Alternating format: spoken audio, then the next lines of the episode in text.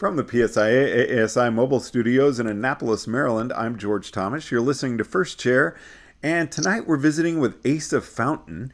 Asa, thanks very much for taking the time to join us. Thank you very much for having me, George. Now, Asa, tell us how you got into this sport, where you're teaching now, and how you got into teaching. How's that for three questions just to start right off? That works fine. Um, I started snowboarding when I was around 11 years old, and I used to stand on my sled sideways and head down our backyard. But then, uh, come college, I met my best friend Henry Desjardins. He's one of my colleagues, and we started teaching snowboarding together in Waterville Valley, New Hampshire. And eventually, we came out to Tahoe in 2011, and since then, I have been working at Northstar. I currently work with the Northstar competition team, and I'm a member of the Western Division educational staff. I've got to hear about both of those. How did you get into the competition team, and w- what do you do there? Uh, currently, I work part time on the weekends with uh, kids ages 8 to 18, and they're all freestyle, mostly freestyle focused snowboarders. I started with competition snowboarding actually in Stratton, Vermont. In 2014, I moved back to my home state of Vermont. And I ran the Stratton Mountain Snowboard team for a couple seasons, but uh, Tahoe was calling me back, and this past season I joined up with the Northstar squad and spent some weekends with them. How'd you get into the educational staff? When I first moved to Tahoe, I took advantage of the divisional trainer accreditation program. And upon completing that, my first season out here, um, I started to shadow and understudy events. And when there was a need, we were hired on, me and a few of my friends. And since then, I have been running exams, level ones and twos, and freestyle events and such. And that's kind of where that began. What's the difference between riding in Waterville, New Hampshire, and Lake Tahoe? how sharp your edges are.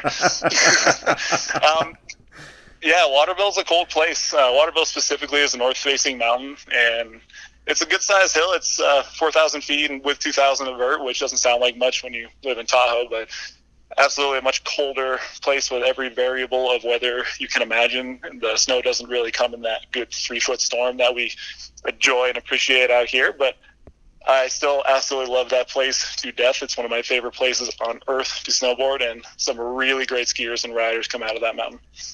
What's your favorite uh, feature in the park to hit?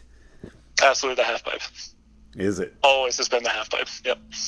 It's just a constant flow of transition and constantly keeps you thinking, but uh, these zones and the sort of flow that I get into in a half pipe isn't like anywhere else. What makes a good instructor in the park? Um, I think a good instructor for anything you're doing is how well you can connect with the people you're riding with. Um, but with park specific tactics, I think um, showing students and showing people you're riding with how to navigate the park in a comfortable way is one of the greater skills that you can show somebody, regardless of how large the features are because the the flow of traffic in freestyle terrain changes from mountain to mountain, and understanding how to read that flow is uh, pretty important for your overall health and well being. And I really want to get into park tactics. There's another podcast for us. Sure. Yeah. but uh, do you teach them similarly as far as reading the park, really to reading the mountain, going into a, a mogul field or anything like that, trees? Absolutely. I mean, they're all pretty well connected, and ultimately, we're still strapped to a snowboard. But the difference is uh, how many people you might be running into and what those people are doing. So, if we're talking about showing someone how to ride a, a steeper pitch or somewhere in the trees where you might not have the human element as heavily, the park uh, you almost certainly will, especially in Northstar and a lot of the nice parks in the Tahoe region. So being under, understanding how to read people, maybe understanding how to read people who probably shouldn't be in certain parts of the park or need to work their way back up. That's where I feel the difference is. But ultimately, you're still working with snow. You're still working with fall lines and transitional elements. So there's a lot of uh, comparable tactics between different spots on the mountain.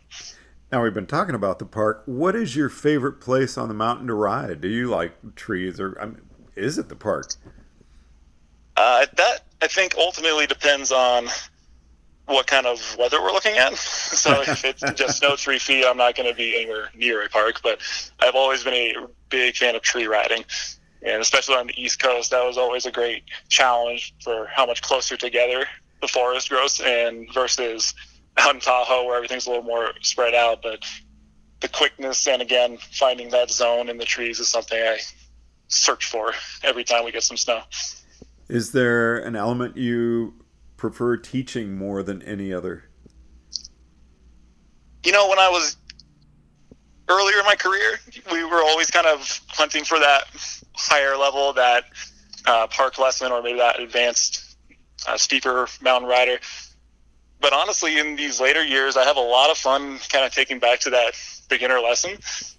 But really, it depends on the person. And if I can connect with somebody, it really doesn't matter what we're learning and what we're teaching because I can take my favorite parts of anywhere and kind of scale that to what they need and introduce those things on whatever level they currently are at.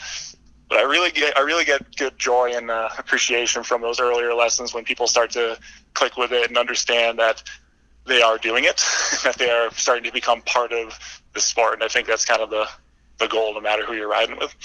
What's some guidance you can give us to get that connection with our guests? What are some things that you do that really help you connect with a person? Uh, be patient, I think, is a, a good piece there. And it doesn't always happen in one day. I think that's an expectation that's a little heavy, but being patient and being uh, being a little more real with people is something that works for me. I'm not uh, trying to tell people what they want to hear necessarily. I think I get a lot of growth out of folks that way, and when you can create a little more connection that's a little more real, a lot more trust gets built. And when there's trust, you can execute. And if you continue to execute, the trust only grows. So that would be what I would suggest to folks. At what point in your career did you start thinking, I want to try out for the national team? um, a couple months ago. Oh, okay. It wasn't sliding down your backyard. no, when I was, it was always a small topic of discussion discussion back on the East Coast. Me and yeah, my friend Henry, we said that one day we'd want to go out for it at a certain age. That would be our goal. But honestly, since moving out to Tahoe, it really wasn't on the radar. But with this coming tryout, it's certainly been a thought, and I've been training with a group of really talented riders and coaches. We've been spending some time at Mammoth, and we'll see what happens when the 2019-2020 season creeps upon us. If I'm ready to jump into that world or not, but it's certainly something I think I would like to experience a little more of. Something I'm asking everyone in this series what's a change you want to make in your snowboarding? And what's a change you want to make in your teaching this year? Sure. Um, for my personal snowboarding, it would be to make sure that I'm just as quick and adjustable in my switch riding as I am in my regular, and to not get complacent or relaxed when it comes to spending time riding on my switch, working on my switch riding. Uh, for my teaching, um, I think building off of the positives in people's riding just as much as what needs to be built upon would be the focus there because if we get into that kind of trench of just looking for what needs to be improved, that doesn't always create a positive environment. So being able to recognize what's going really well and being able to continue to build off of that in order to see improvement is definitely a focus. Asa, I sure appreciate you taking the time to chat with us this evening. I look forward to some more interviews with you throughout the coming season. Looking forward to it. Thanks, George. From the PSIA ASI Mobile Studios in Annapolis, Maryland, you've been listening to First Chair. I'm George Thomas.